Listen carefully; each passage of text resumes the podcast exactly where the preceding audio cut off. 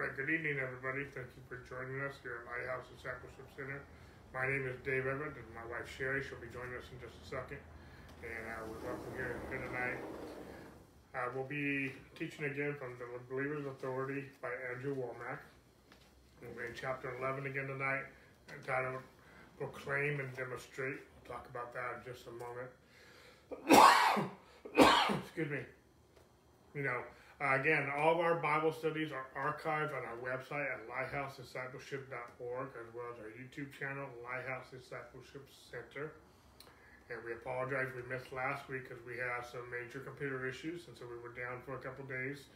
Uh, and so, but we're back. So you didn't miss anything last week. We just were not allowed to. We were not allowed to live stream because we had some issues. But we're back this week. At the same point in time, we were having issues with YouTube today. We're even still having some issues today with some of the live streaming. Uh, so we actually had to do it uh, the old-fashioned way. So uh, we're on Facebook. It might not be on the website right now. It will be on the website later. It is not on YouTube right now, but it will be archived on the website on YouTube later. Okay. So uh, sometimes when we have problems, we can't go live stream on some of these platforms, but we will always, when we do live stream, when we do teach, we will have them archived eventually on the website and also on YouTube. Excuse me. Everything's grouped by series, so this all the teachings from this book are grouped together in a playlist on YouTube, and they're grouped together in a teaching series on our website we're still getting a lot of requests from different people, uh, pastors, whatnot, from different countries. We're in California, and uh, we teach three times a week, and we we both have full time jobs. We have other jobs. Actually, if we put it all together, we have four or five jobs. And so it just it sounds like a lot, and it is, but it's also not as bad as it sounds. At the same point in time, we're busy, okay, uh, and so uh, that's why we have a teaching schedule and uh, you can uh, we, three days a week. We can't do much more than that. If we say yes to you or say yes to one of these other things, we're saying no to something else. And I'm not saying we would never do it, but you know, I'll, I mentioned, and I have mentioned many times. I've mentioned this before in the last several teachings and Bible studies. We don't do messenger. A lot of people don't like that, but sorry, we have a lot of different reasons why we don't. We don't do messenger. I don't do WhatsApp or any phone calls internationally.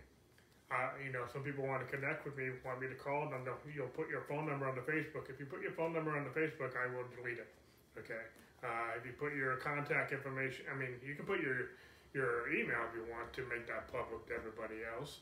But the best way to contact us is through our website at lighthousediscipleship.org.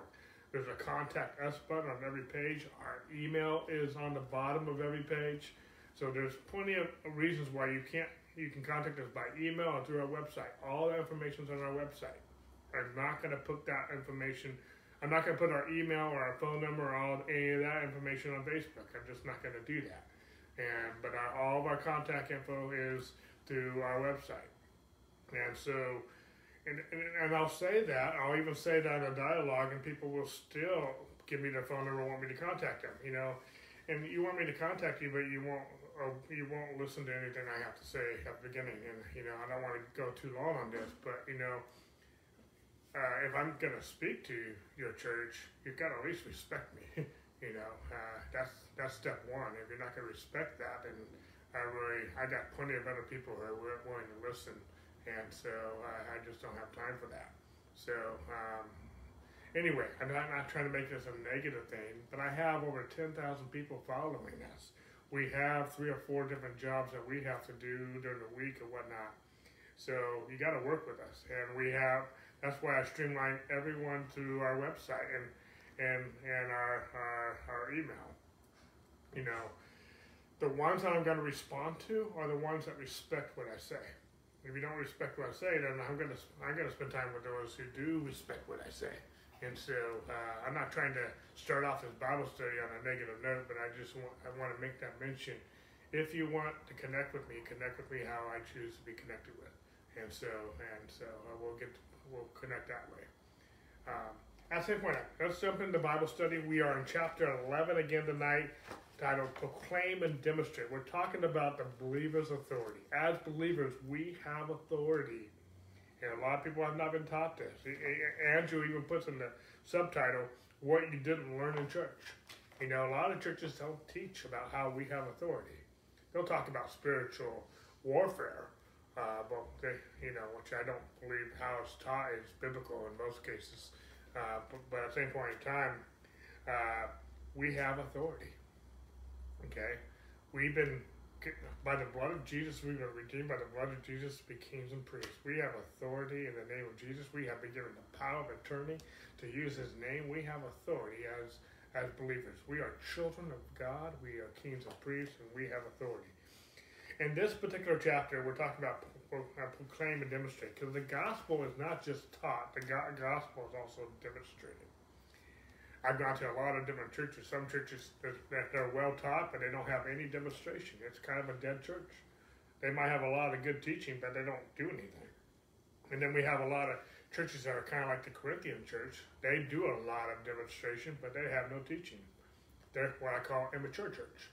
Uh, you know, they, they, they don't have any teaching. They they they got they talk about the power, but they don't have the gospel. And you don't you can't have the power without the gospel. Um, it doesn't it doesn't work that way. And so we need, but Paul and Jesus both taught the word of God and demonstrated the word of God. Jesus said, "These signs shall follow those who believe." In Mark 16, and and he, uh, I'm just trying to give a little reha- recap, a little bit of this chapter, chapter because we haven't been here for two weeks. And then Andrew goes into it's more than just a doctrine. The gospel is more than just a doctrine. You have to have the foundation. You can't just have power without the doctrine. That is that is just backwards. Uh, you know, some people don't like that. They want to get to the good stuff. You know, they want to fast forward like the video to the, to the good parts. Well, if you don't have the gospel, then by whose authority are you actually doing this demonstration? Your own. The gospel is the power of God. And there's nothing more powerful than the gospel. If you think your power or your demonstration is more powerful than the gospel, then you are wrong. You are wrong to the core. And so at the same point in time, it's not just about teaching, it's about demonstration too. It's both. We, we have to understand it. It's both. And at the same point in time, Andrew, Andrew goes on to talk about how we, he's, we can talk about our authority in a lot of different areas, but one of the areas where we, we talk about this a lot is healing. Jesus never told us to go pray for the sick. He told us to go heal the sick. He told the 70 that. He told us 12 that. He told us, the church, go heal the sick, cast out devils, uh, raise the dead, freely you receive, freely give. And some people struggle with this. You know, they pray, if it's God's will, Lord, heal this person. No, it's already God's will.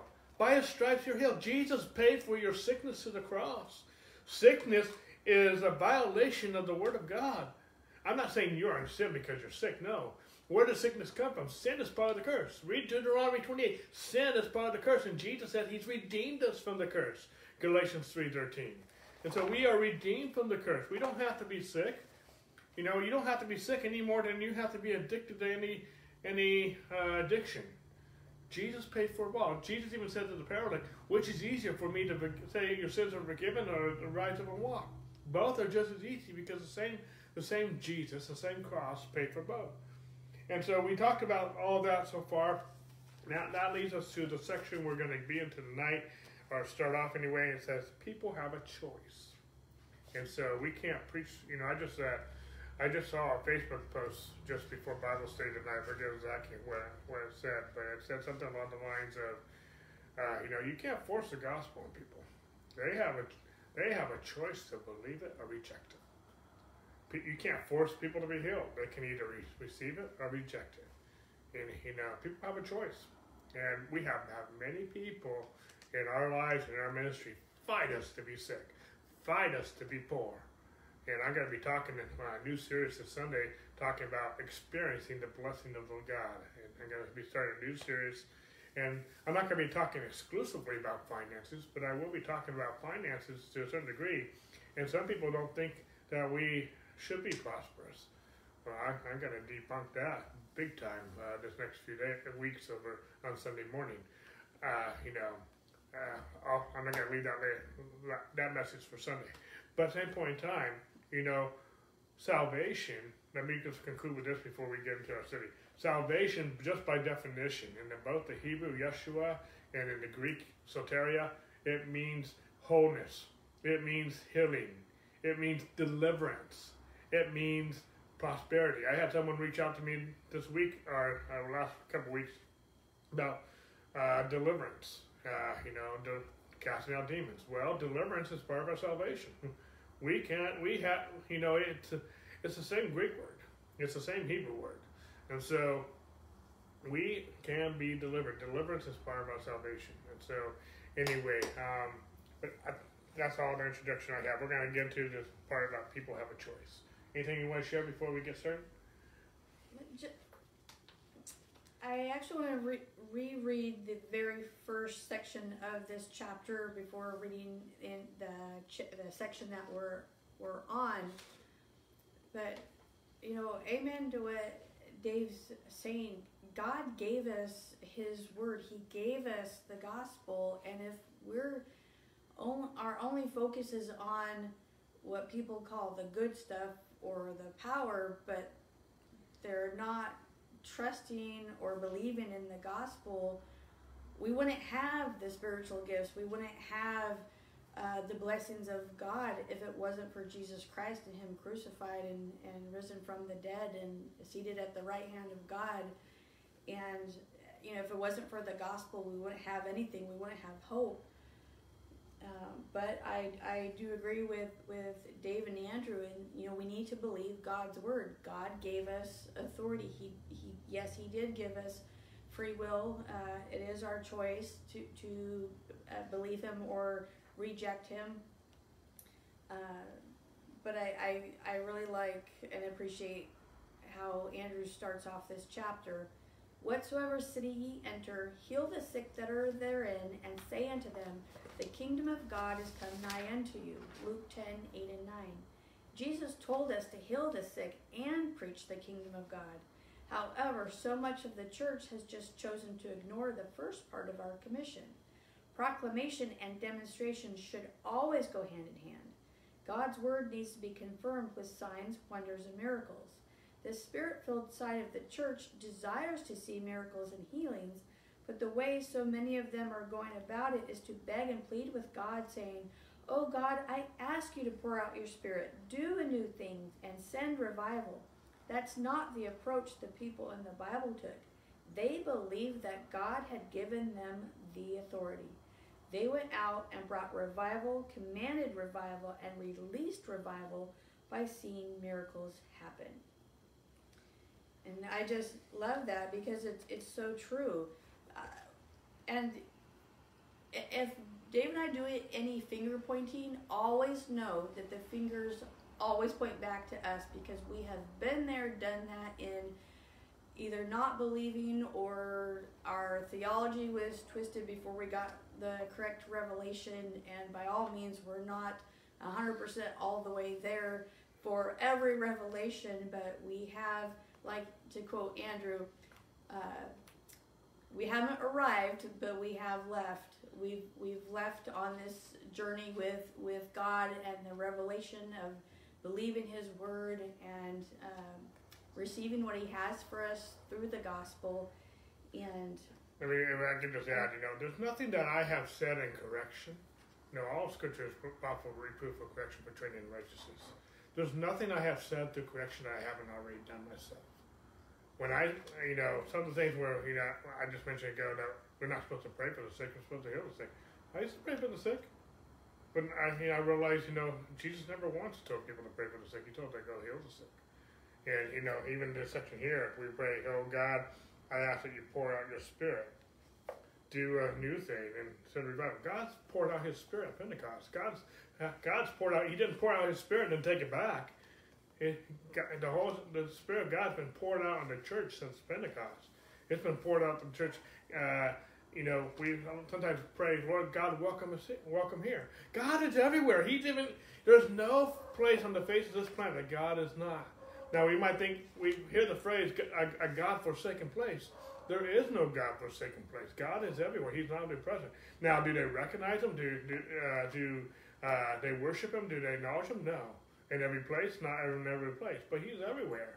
Jesus said He'll never leave us or forsake us. So why are we welcoming here? He He's not the one that left. We did, and so uh, you know, and and we don't need to pray for revival. We just need to be, be able to preach the gospel, demonstrate the gospel. You start healing the sick, raising the dead, you'll have all the revival you can manage. You know, uh, so just start preaching the word, teaching the word, and doing the word as far as the gospel is concerned, and you will have revival will happen. You don't have to ask God to do something; He told us to do. And so, uh, but again, the point is I'm trying to make right now is that even in that exhortation, I you know I've been there. I used to teach. I I mean, if you read my high school yearbooks, especially my junior and senior year, my classmates knew that I was praying for revival. I mean, that was revival was like my favorite word. I studied revival.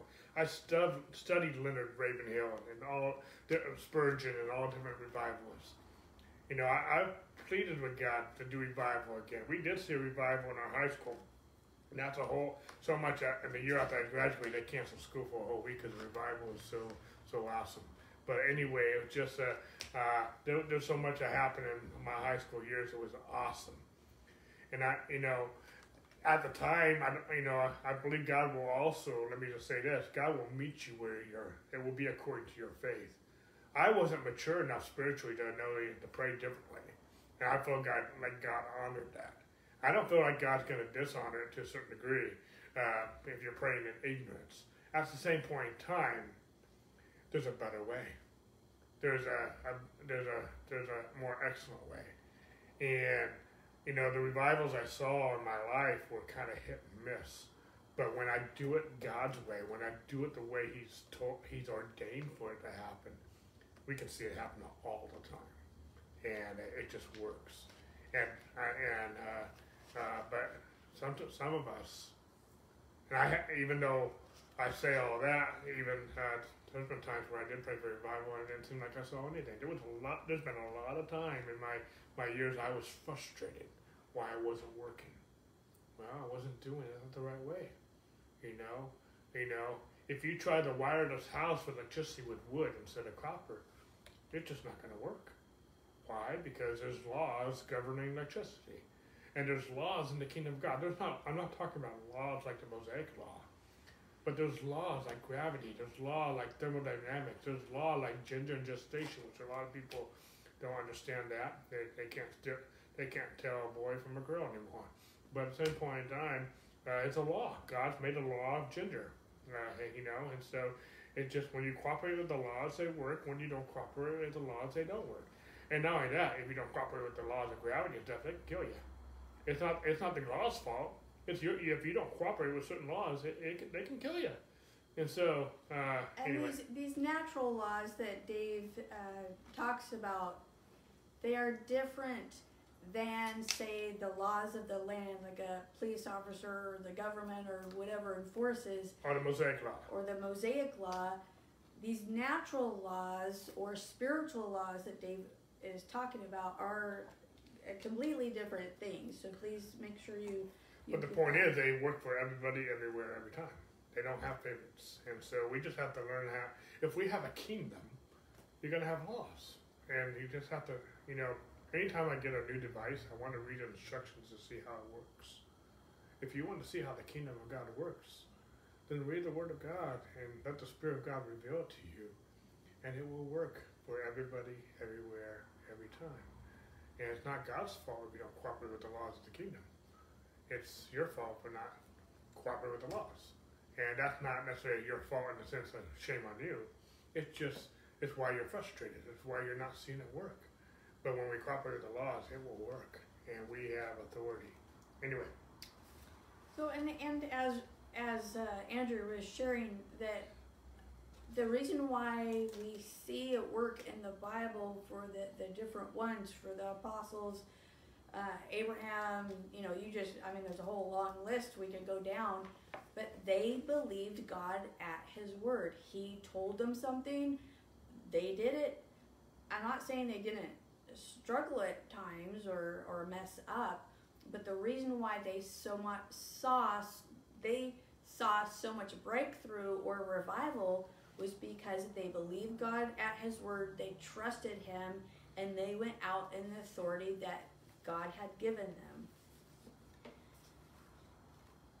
So, in the section we're in, people have a choice. It starts out 2 Peter 3 9 clearly reveals that it's not God's will that anyone perish. Yet people are perishing, lots of them. God doesn't control or just allow these things.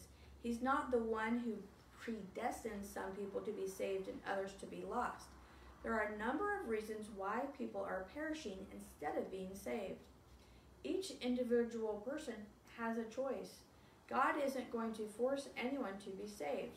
He honors our free will. Some people, due to the lies and deception of the devil, or because they've been hurt and taken up an offense, are preoccupied with the cares of this life. They have rejected all of the invitations and interventions of God in their life.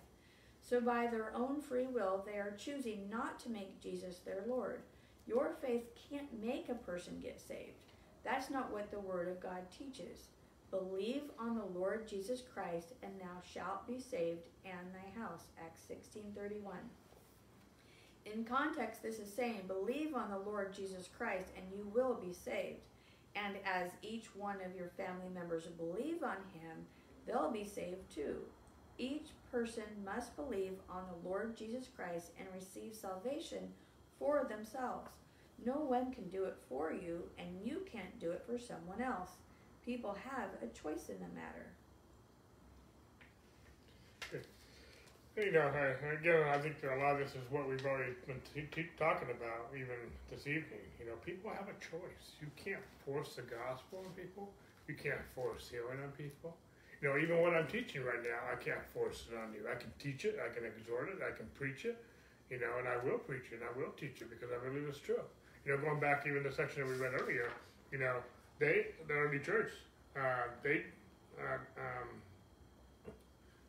they believed that God had given them authority. They went out and brought revival, commanded commanded revival, and released revival by seeing miracles happen.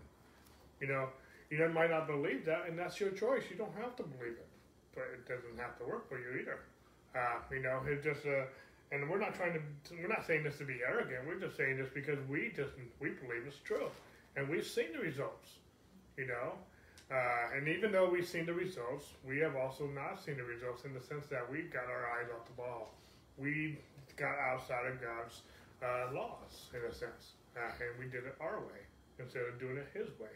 I've gotten the flesh, even as a pastor, I've gotten the flesh, and uh, you know, and so I, you know, I, I have preached uh, in my own strength versus preaching with the Spirit of God. I've done that. I've seen that. Uh, you know, could I, I got, you know, I, I just, I've done that. It's been a while since I've done some of those things, but uh, that I'm talking specifically talking about right now. But I have done that. But the point is, people have a choice. But I can't reject it for them by not preaching. I can't reject what we're teaching right now by not teaching it. I can't reject it for you. But I'm not, I'm not, I'm not going to reject it for you. But, you know, the gospel is very simple. We just believe on the Lord Jesus Christ and you will be saved you and your household. Yes, he's quoting here from uh, Acts chapter 16, verse 31. You know, salva- again, the word salvation, the word save, sozo, in the shorter form, shortest form, it, it, it means wholeness, it means healing, it means deliverance, it means prosperity. You know, it, it means more than just the forgiveness of your sins. It, it includes all those things. So if you just believe in the Lord Jesus Christ, and you'll be saved. Well, if you just believe in Jesus Christ, you can also be healed. If you believe in Jesus Christ, you can also prosper. If you believe in Jesus Christ, you can also be delivered. It's the same word, you know. Uh, that it, the, it's, it's what the word means. It's what it includes, and so um, we just have to believe the gospel. We have to believe it. Nothing is impossible for him who believes. The Bible says nothing. And when God says nothing is impossible to him who believes, he means exactly what he says. Nothing is impossible. At the same point in time, Jesus also said, You can do, apart from me, you can do nothing. Apart from Jesus, you can't do anything. And with Jesus, you can do anything. Can you do anything that violates God's word? No, because that's not Jesus. That's not God's word. You know, and and if that, if that's your your heart, your heart's in the wrong spot. I mean, Peter rebuked uh, um, Simon the sorcerer because his heart was not right. You know, he he wanted to, to, get the gospel and the and the gifts so he, he could get rich. Well, that's wrong. I just talked about prosperity, but there could be a wrong way to do that. If you're if you're if you're trying to do this gospel and be a pastor or minister so you can be rich, your heart's in the wrong place. As Peter told Simon sorcerer, let your money perish with you. You know, and that's that's not the right approach. Can I am I saying that some of the fruit of being in ministry and whatnot is wrong? No, absolutely not wrong. It's not wrong. You know, some people, you know, have a hard time with some people who uh, ministers have some money you know, until you've seen their seed, I think you need to keep your religious mouth shut. You know, until you've seen their seed, unless you've seen how much they work, you know, and, you know, some of the ministers that I know, I'm not saying this with every minister that have give that have a lot of money, they also give away a lot of money. They give away millions, you know, and I'm not saying that was with everybody, but until you've seen someone's seed, you know, don't judge their harvest. Who are you? You know, and I think some, some, of our religion can get in the way. We sometimes need to keep our religious mouth shut, and it's just wrong. You know, and you're not their judge. You're not their boss. You're not their, you're not their Lord. Let God deal with that if their heart's in the wrong spot. For you to come to another minister and correct them, you are out of line. You have you do not have that authority. You do not have. We're talking about believers' authority, but that is not a way that you have authority. If you don't like a minister because of what they teach or how they do, just leave. That is the proper approach. That's what Jesus said. Shake off the dust of your feet and go to another town. It's the same. It's the same principle. Just leave. You know, a minister is not going to go very far if they don't have any followers. Just leave. Okay, and don't spend don't spend all your time correcting someone. In that regard, just go to those who are teaching the word. Spend your time sitting under a ministry where you are getting fed and where you are being ministered to. And go minister. You know, if people reject the gospel that you're preaching to, don't try to force it down the throat. It won't work. And the more that you try to force it, the more the harder their heart is going to get, and you're going to make it even harder for them to receive the truth because they're going to clam up like a shell. But you just go on to people who will listen. That's why that's why I'm talking at the beginning of this video. There are some people who want me to come teach, but they they don't want to listen. They don't want to follow directions. And so I'm going to go to those who, who will follow directions and who will listen. And uh, I got plenty of people who are hungry for the gospel, hungry for the truth, that will, will, will respect and honor what I have to say and others have to say. You know, I've already said where, you know, that people want to say how they can get involved. Well, there's plenty of people asking for prayer requests in the comments below on some of, some of these teachers. Why don't you pray for some of them? Why don't you reach out? And even if they're not having a prayer request, why don't you show them some brotherly love? Why don't you show them the? Why don't you love one another? And I'm not saying you don't, but you know, uh, if you don't say anything, then uh, you don't. Nothing's said. And I, I'm getting off track a little bit here, but people have a choice. Even what the same things I'm saying right now, you have a choice to comply or not comply. I'm not going to force you, you know. And uh, but we're, we're we can't force people to believe the gospel. We can't force people to be healed. We can't force people to see their lives prosper. We can teach it, and we we will teach it, and we are teaching it. We will continue to teach it. I'm going to be talking about a message this next few Sundays about the blessing of the Lord. Some people are not going to like it. I'm still going to teach it, and uh, uh, because I believe it, and we're going to be blessed and we're not cursed, and we're going to see the blessing of God in our lives, in our ministry, and we are seeing it. And so, anyway, we can't. People have a choice to be saved, not be saved, to experience the fruit of salvation, and uh, and so anyway. You know, something that uh, that just clicked in my head while Dave was speaking is, you know, it seems like there's been a lot of correction tonight, and uh, take it for what's it what it's worth. But when we are not ever saying that the gifts or the power of God is wrong or bad or you, or you shouldn't want it because that's not what we're saying. The gifts are from God for believers to benefit the body of Christ. It's not to be on a pedestal. It's not to uh, make money like Simon the sorcerer, like Dave was talking about. The, the gifts of God are to benefit and to bless and to edify the body of Christ. And so, yes, we are to desire the gifts. Yes, as Paul says, uh, you know, de- desire the different ones, but most of all, desire love. That's that's the same way to look at the believer's authority that God has given us, His church. This authority is not for us to be uh, standing up on our soapbox, uh, being all proud of ourselves because we have authority, uh, saying I'm better than someone else. No, the believer's authority is to benefit other believers, is also to benefit the world, to bring them to Christ. You know, Andrew, in the first section I read, talked about how. Uh, the the the early church, the the different the people in the Bible, uh, they believed God, but they they believed God at His word so that it would benefit people. Abraham believed God that, that he would be given a son. Out of that seed came Jesus Christ. Uh, the the apostles, you know, they were given authority. They walked with Jesus. What that authority did was bless and springboard probably the first revival ever with Peter standing up and preaching and thousands of people got saved. In fact, the church grew dramatically during that time because the apostles took the authority that Jesus gave them and they didn't lord it over people. They took that authority and said, Hey, silver and gold have I none, but what I have I give to you. And people were healed. Peter preached the gospel. How many thousands were saved?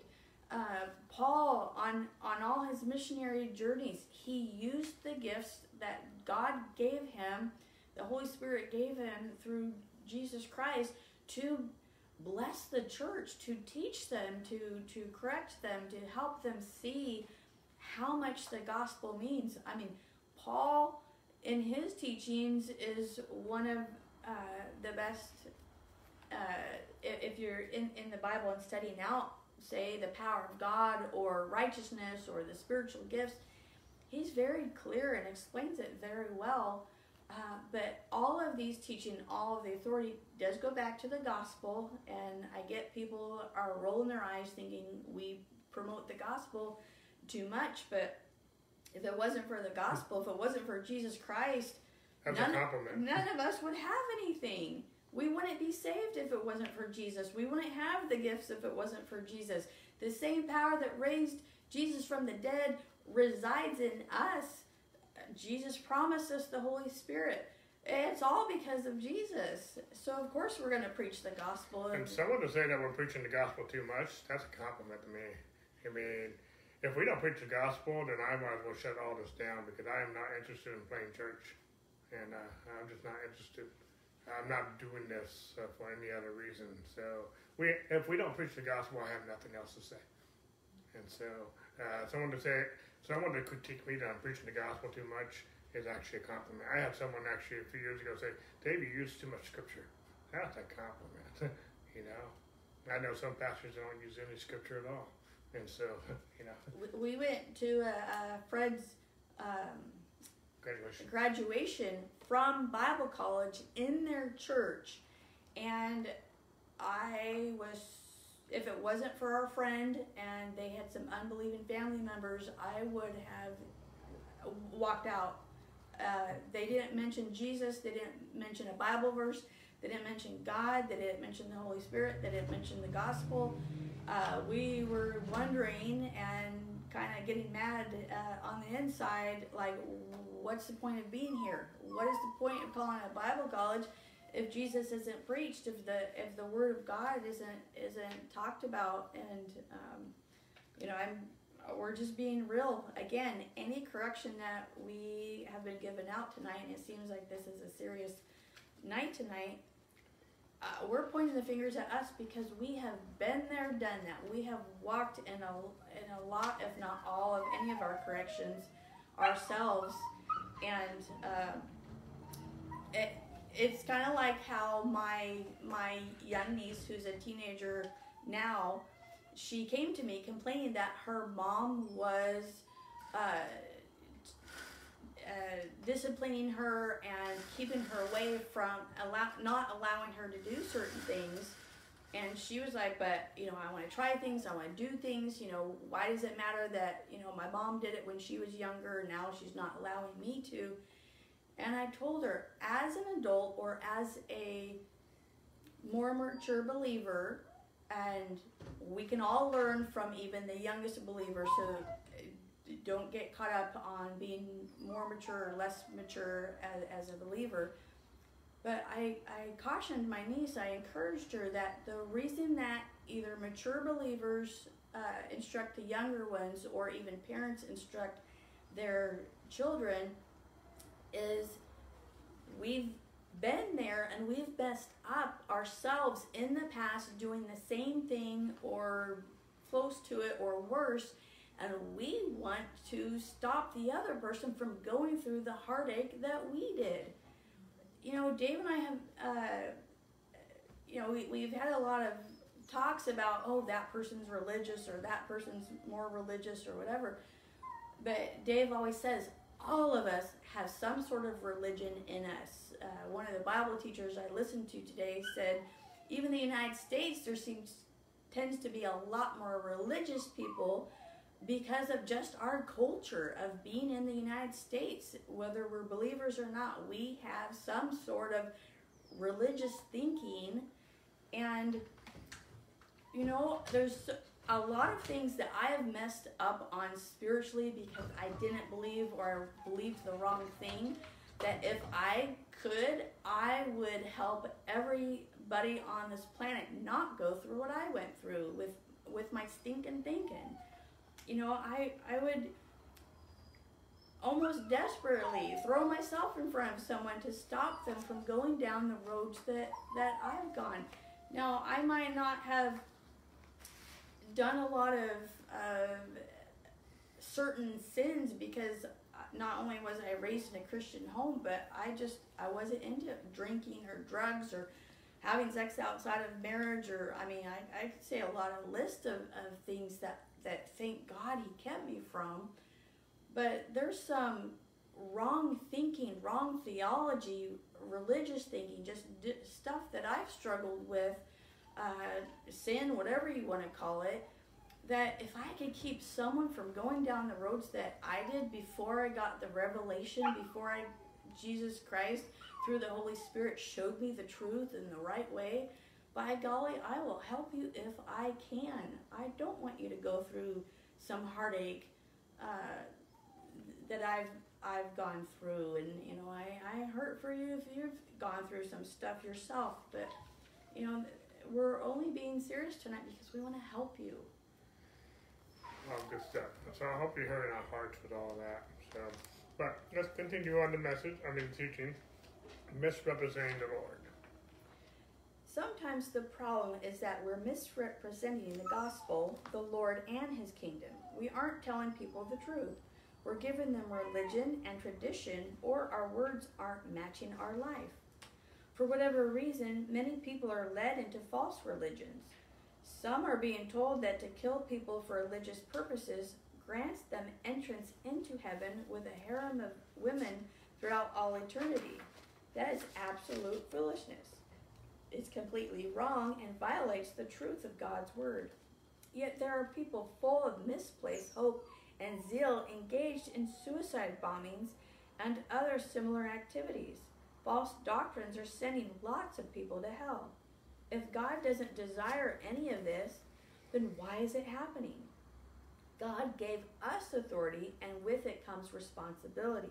In order to see people born again, we must preach the gospel. It's not because God hasn't done everything necessary to provide salvation that people aren't born again. It's not because he doesn't want them saved. One major reason people aren't being born again is that Christians haven't taken their authority and used it properly. Perhaps believers aren't preaching the true gospel. They're administering religion and tradition instead. Maybe some Christians presented a negative witness with their lifestyle. Perhaps the lost person had one bad experience with someone who said they were a believer and because of it refuses to really listen to the true claims of Christ. Some way or another, it's people who are messing things up. Satan is inspiring it. He's doing his best to prejudice people against the gospel. It's not God's will that any person die and go to hell, yet it's happening. This same logic applies to healing, prosperity, and marriages. People say, well, if it's God's will, they'll be healed whether you or, or I pray for them or not. Apply the same reasoning to salvation and see how it sounds. If it's God's will, people will be saved whether we minister to them or not. That's not true. We have a responsibility. We've been given power and authority to preach the gospel. There's a lot of little nuggets here in this section called Misrepresenting the Lord, and I can take it in a lot of different tangents, and I'm hoping to keep some of these short, but, uh, you know, again, we've had a lot of new followers on Facebook in the last several weeks, but I, I come across people from all all over the map in one sense. You know, so, uh, there's a lot of people who are just faithful and they're, they're hungry for the word and whatnot, and they're teaching the word, they're receiving the word, and there's a lot of good fruit. But then I, I come up to a handful of people, and some of these people call themselves pastors, evangelists, bishops. I'm not saying this about every single one. There's some who are listening now, so I'm more likely not talking about you. But at same point in time, I come to some, and we I had one this week that, that they were promoting humanism, and using scripture to prove it. You know, they were saying how we have superpowers. We, you know, that, yeah, Jesus did that, but we have superpowers. God wants us to use our human superpowers. That's just a bunch of junk. You know, it's just uh, uh, if you are elevating some superpower above the blood of Jesus, that is just wrong. And you're calling yourself a bishop? You're calling yourself a minister, misleading people? It's misrepresentation of the Lord, and I don't have a lot of tolerance for that. Going back to what I said a minute ago, I don't really have a lot of authority to, to correct them. And I, I, I, I did uh, uh, point it out, and then I just unfriended him. You know, I just moved away because I got plenty of people who are wanting to be friends, and I, I'm running out of friend space, and so I haven't added a lot of new friends lately just because I'm, uh, it's full, you know, and so I would rather move someone off my friend list who's teaching junk like that and bring in someone who is hungry, you know, and so, but then, the, then the, there's another area of taking this, you know, some people are just frustrated that it's not working. It just seems like Christianity is not working for them, the, you know, whatnot. And some of it's because they're believing wrong. And uh, they're misrepresenting the Lord in one sense, you know. And they're thinking, well, if if it's God's will to heal them, they'll be healed. If it's God's will to save them, they'll be saved no matter what we do. That is totally wrong. That is totally anti-Bible, anti-New Testament. Because Jesus, Paul, especially Jesus, commissioned the 12, commissioned the 70, commissioned the church in Matthew, Mark, Luke, John, and even in the book of Acts. He told us to go preach the gospel. He told us to go lay hands on the sick. He told us to go raise the dead. He told us to go do it. Paul even talks about this in Romans how, you know, how will anyone go unless someone is sent? How will anyone hear unless someone preaches the gospel? And I'm paraphrasing that. But we are commissioned to preach the gospel. If we don't preach the gospel, who will? Jesus said the harvest is ripe, but the laborers are few. And it's it's not because God doesn't want to heal them. In some ways, it's because people are not going, and some of the people who are going are preaching the wrong message. And we're not saying this again, again be negative, give people's case, but if you're preaching the wrong message, you're not going to get the right results. It's insanity to keep doing the same thing and expect a different result. If what you're doing is not coming up, then stop, consider doing something new. If what you've been doing for months, years, days, weeks, decades, all your life is not working, then consider doing something that's working. Andrew, through his ministry, since I'm reading his book, I'm going to give a lot of attention to him. I'm reading his book. I'm going to give credit where credit's due. He seen, I mean, I'm sure it's in the, if not the th- hundreds of thousands, it's in the millions of people who've been saved, filled with the Holy Spirit, healed. I mean, Uh, and then he, he's had several people raised from the dead.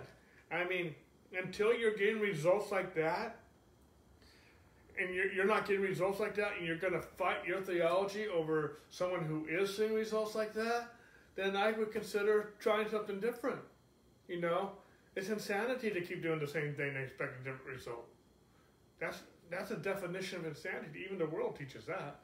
You know, and so uh, and we're not saying that to pick on you to be mean. It's just it's just uh, but sometimes we have to to, to to wake wake people up a little bit and people are misrepresenting that and people to say that what was God's will to heal you, he'll heal you. That's a misrepresentation of the gospel. That's a misrepresentation of the word of God. God wants everyone to be healed. God wants everyone to be saved. But we need to preach the gospel. At the same point in time, going back with the last section we read, people have a choice. And even though you can want to heal everybody, Andrew wants to heal everybody, but not everyone's going to reject and receive it. Some people are going to reject it. But we can't misrepresent it. You know, I'm not going to back down because some people think I'm weird. Well, I think they're weird. You know, it's just that. And, and am I? Are we doing everything perfectly right all the time? Absolutely not. If we did, we would see be seeing a lot of better results. We're not seeing all the results we like to see. So there's so there's some correction to go on our side too. But we are. I can tell you this: in the last ten years, our, our last Sherry and I are seeing humongous results compared to what we used to see, and uh, you know we're just seeing. I mean, we're just seeing results. We have grown even just spiritually speaking, we have grown leaps and bounds in the last 10 years. We both grew up in great, awesome Christian homes. You know, uh, through the years, uh, not uh, we have been to some good churches, some not so good churches, but we have. But even then, all, most of the pastors that we know were awesome men and women of God, and so we have nothing to say negative about them. But my point I'm trying to get to is that you know we have grown, we have matured, and I can say even though we had some great teachers and pastors through the years, when we got in touch with Andrew and his ministry, and we went to his Bible college, Charis Bible College, and we have grown leaps and bounds. The, te- the, the teaching, the fellowship, the the mentoring that we receive, it just matured us and we are now trying to apply, we are trying to live out what we've been taught, and we're trying to teach others what we've been taught. That's one of the reasons why we still use his books. And this is the first book that I got from Andrew Wommack before I even met the guy, before I even heard him preach. I read this book from him, Believer's Authority. This is the very first one I got. And, and it rocked my world, and I'm still processing some of this stuff. But it works. And, uh, and so, anyway, add anything on to that? No, I think I'm good. So, right. Okay. Well, let's finish out the chapter. We've got one more section called "Preach the Gospel." That's what I'm doing. I'm sharing the Word of God with as many people as I can. There are millions of folks being touched by our daily television, radio, and internet ministry. People are hearing the Word of God and their lives are being changed. They're being born again, baptized in the Holy Spirit, healed, delivered, and set free. It's always been God's will to set them free, but they hadn't heard the truth. Somebody had to come across their path and share it with them. How then shall they call on him in whom they have not believed? And how shall they believe in him of whom they have not heard? And how shall they hear without a preacher? And how shall they preach except they be sent? So then faith cometh by hearing, and hearing by the word of God. Romans 10 14, 15, and 17. It's not God's will for anyone to perish, but God relies on people to minister His word and cause different things to change. God has given us both the authority and the responsibility to preach the gospel. If we don't take that responsibility and use that authority, the word won't be preached and people won't get saved. It's not God's will for our nation or this world to be in the mess it's in. His will is for us all to reflect His values submit to Him, and shine as a glorious church. However, it's not working that way because people aren't responding to Him properly. Let's stop begging God to do what He has told us to do. Instead of asking Him to send revival and save people, we need to go out and preach the gospel with signs and wonders. Let's take what Jesus has already provided and make it manifest. It's His power, but it's our authority, which He gave us, that makes it work. God's power is released as we use our authority. Go ahead, flip the switch. So I want to read this last paragraph again that Sherry just read. Let's stop begging God to do what He has told us to do. Instead of asking Him to send revival and save people, we need to go out and preach the gospel with signs and wonders. Let's take what Jesus, excuse me, let me read that again. Let's take what Jesus has already pro- provided and make it manifest. It's His power, but it's our authority, which He gave us. That makes it that makes it work. God's power is released as we use our authority. Go ahead and flip the switch. What does he mean by flipping the switch? I don't know how you guys have electricity in other countries, or even if you do, but here in America, we have light switches, and we can just turn on the light to, to flip the switch. You know, we don't have to call the electrical company every time we want to turn the lights on. No, we have authority to turn on the lights every time we want to if we are properly con- connected to the electrical company. We paid our bill and all that good stuff. You know, the, uh, we the Edison provides the power. The electrical company provides the power, but we have the authority to flip the switch. God is the power. God said it this way, and, and Paul said it this way in Second Corinthians chapter four that the God that the excellence of His power may be of God in us. We have this power. We have this treasure in jars of clay to show that the excellence of this power is of God and not of us. We are, you know, we. Some people question, how do we have authority? How do we have ability to heal the sick? Well, Jesus is in you. Paul, Jesus, God said of his, um, John chapter 1, verse 16, of his fullness we have received grace for grace. It says in Ephesians chapter 3, verse 19, that when we know the love of God surpasses knowledge, intellectual knowledge, there's nothing wrong with knowledge, but his love surpasses knowledge. Is there anything better than love? I mean, knowledge? Yes, his love. And when we know, we, there's two word knows in, in that verse, Ephesians 3.19. There's know being intimate. It's talking about intimacy. It's the same know that, that Mary said, How can this be since I've never known a man? It's the same word. When we, we know the love of God, that surpasses knowledge. We may be filled with the very fullness of God. We have the fullness of God. It's no longer I who live, but it's Christ who lives in me. And the life I live, I live by the faith of God who loved me and gave himself for me. Galatians 2.20.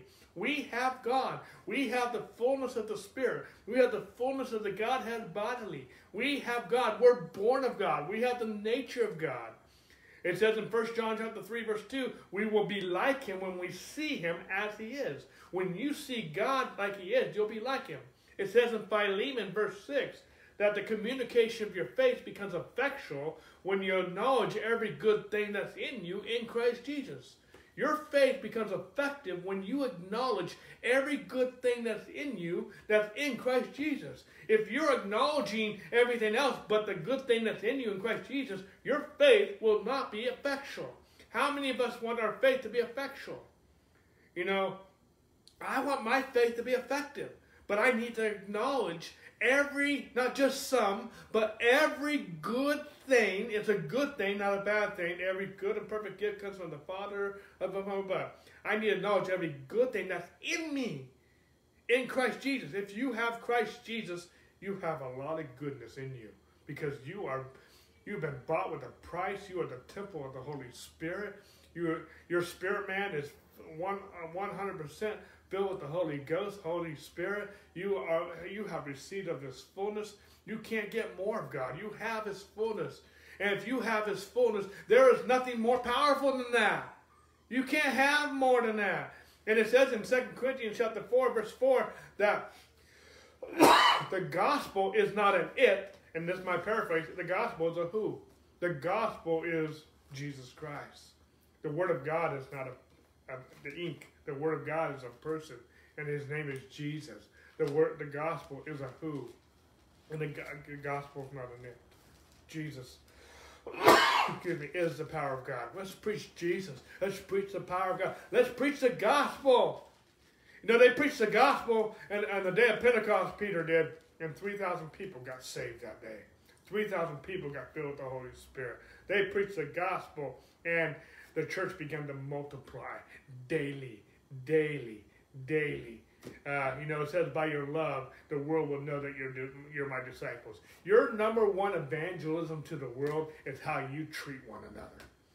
Jesus, uh, uh, um, Jesus said, by your love, this is how people will know that you're my disciples, by your love for one another. He also prayed in John 17. He prayed to his Father, he says, Lord, I pray that they would be one as you and I are one, that the world will know that you sent me.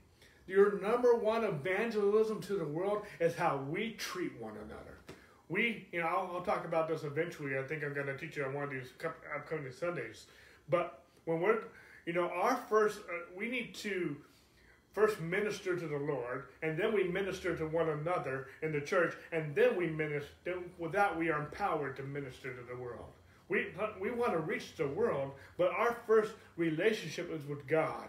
And out of that overflow, we have a relationship to the church and to one another. And out of that relationship, we have a relationship to the world. Jesus taught God in the Word of God, the Bible, talks more about our relationship with God than he talks about our relationship with one another. And he talks more about our relationship with one another in the church than he talks about our relationship with the world. We want to reach the world, but we reach we, and we can't reach one another and minister to one another until we first receive his love. We love because he first loved us. This is love, not that we love him, but that he loved us and became the propitiation for our sins. Faith works by love, it says in Galatians chapter 5, verse 6 or 8. And, you know, we need to preach the love of God. We need to demonstrate the love of God. What good is it to preach the love of God and how much He loves you and, and merciful, and yet you treat your brother uh, worse than you treat God? That is wrong. That is backwards. If you, if, if John said, if you can't love your brother who you do see, how can you love the one who you don't see? And so, uh, you know, if we, it's a mixed message to the world when we, we, we treat God better than we treat one another. That is wrong. We, we, we need to treat God, one another, the same way we treat God in the, in the sense that we love. I mean, we're not going to worship one another, but, but at the same point in time, we, God is glorified. He is magnified. You know, any good parent, when they have multiple kids, love it when their kids are getting along, playing together, playing nicely. You bless your you bless your parents when you get along with your siblings. God is blessed when we get along with one another. And if you fight with one another, how is the world going to want what you have? Why is the world going to want to become a Christian so that you treat them like you treat other Christians? Who, who, who wants that? The world already does that to a certain degree, and in some ways, the world treats each other better than the church does, in some circles, in some ways. And that's wrong. You know, we should be loving one another unconditionally. And I mean, I can go off on this. It's just, it's just big. It just, uh, but uh, you know, I'm not. When we say talk, about, we're talking about demonstrating the gospel. Yes, we want signs and wonders. Yes, we want people healed and whatnot. But you know, I have seen more people come to Christ because of love than any other thing. Jesus had compassion on the people.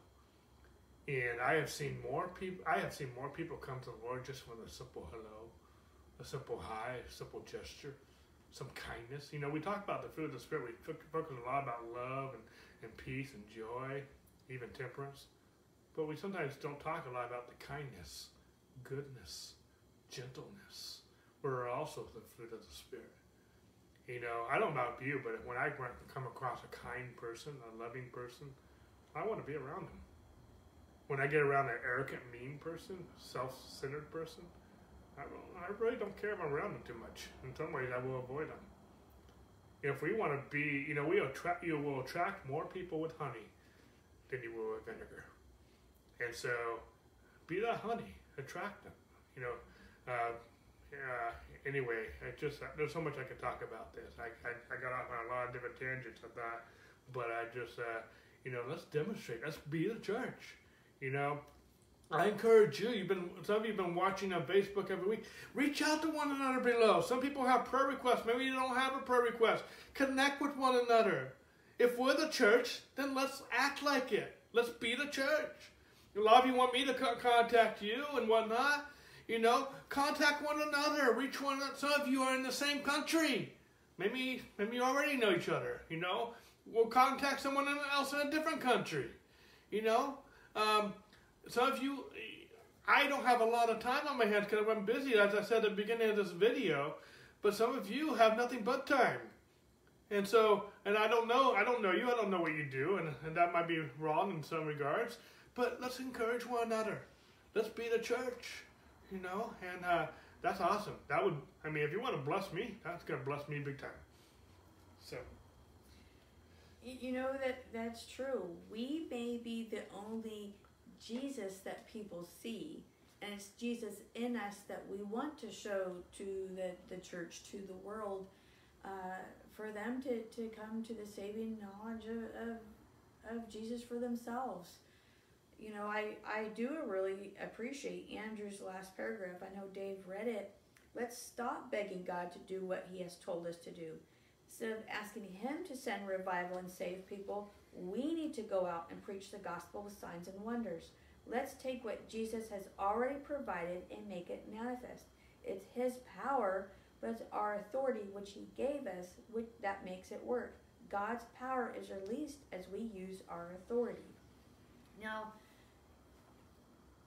I know Dave already spoke on it, and I know we're out of time, but what really caught me is Andrew is so clear.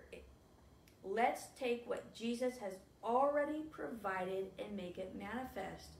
You know, uh, Dave Ryer or Andrew will say, you know, why are we begging God for something when He's already provided? And then again, well, I'll just use myself as an example. I've had to be corrected on on this issue myself. Jesus, through the cross, has already provided everything we need for life and godliness. He's already provided healing and salvation. What is hard for all of us to, to grasp sometimes is we hear that it's already provided, but we're like, well, where is it? I don't see it. I don't feel it in my body, and my body's still sick. I want my brother, my sister, my my kid, my, my parent, my friend, whoever to be saved. They're not saved, but you said that, that God already provided. He did through the cross, but like Andrew was sharing through through his book, it's people's choice and we need to believe that it's been provided. Just because someone has given you a gift doesn't mean you're using it or doesn't mean you've opened that gift. Jesus has provided healing for me, but if I'm sick, if I don't believe him, if I don't trust him at his word, that healing is just basically sitting on a shelf, just collecting dust. I need to believe and use my authority for that healing to actual manifest so that it is seen. You know, I, I love uh, this, the, these verses in Second Peter.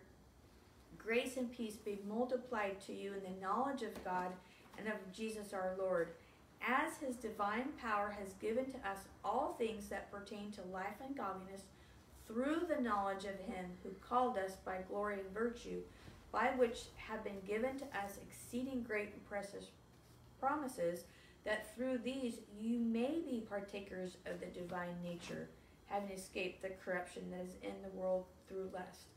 But also for this very reason, giving all diligence, add to your faith virtue, to virtue knowledge to knowledge self control, to self control perseverance, to perseverance godliness, to godliness brotherly kindness, and to brotherly kindness love.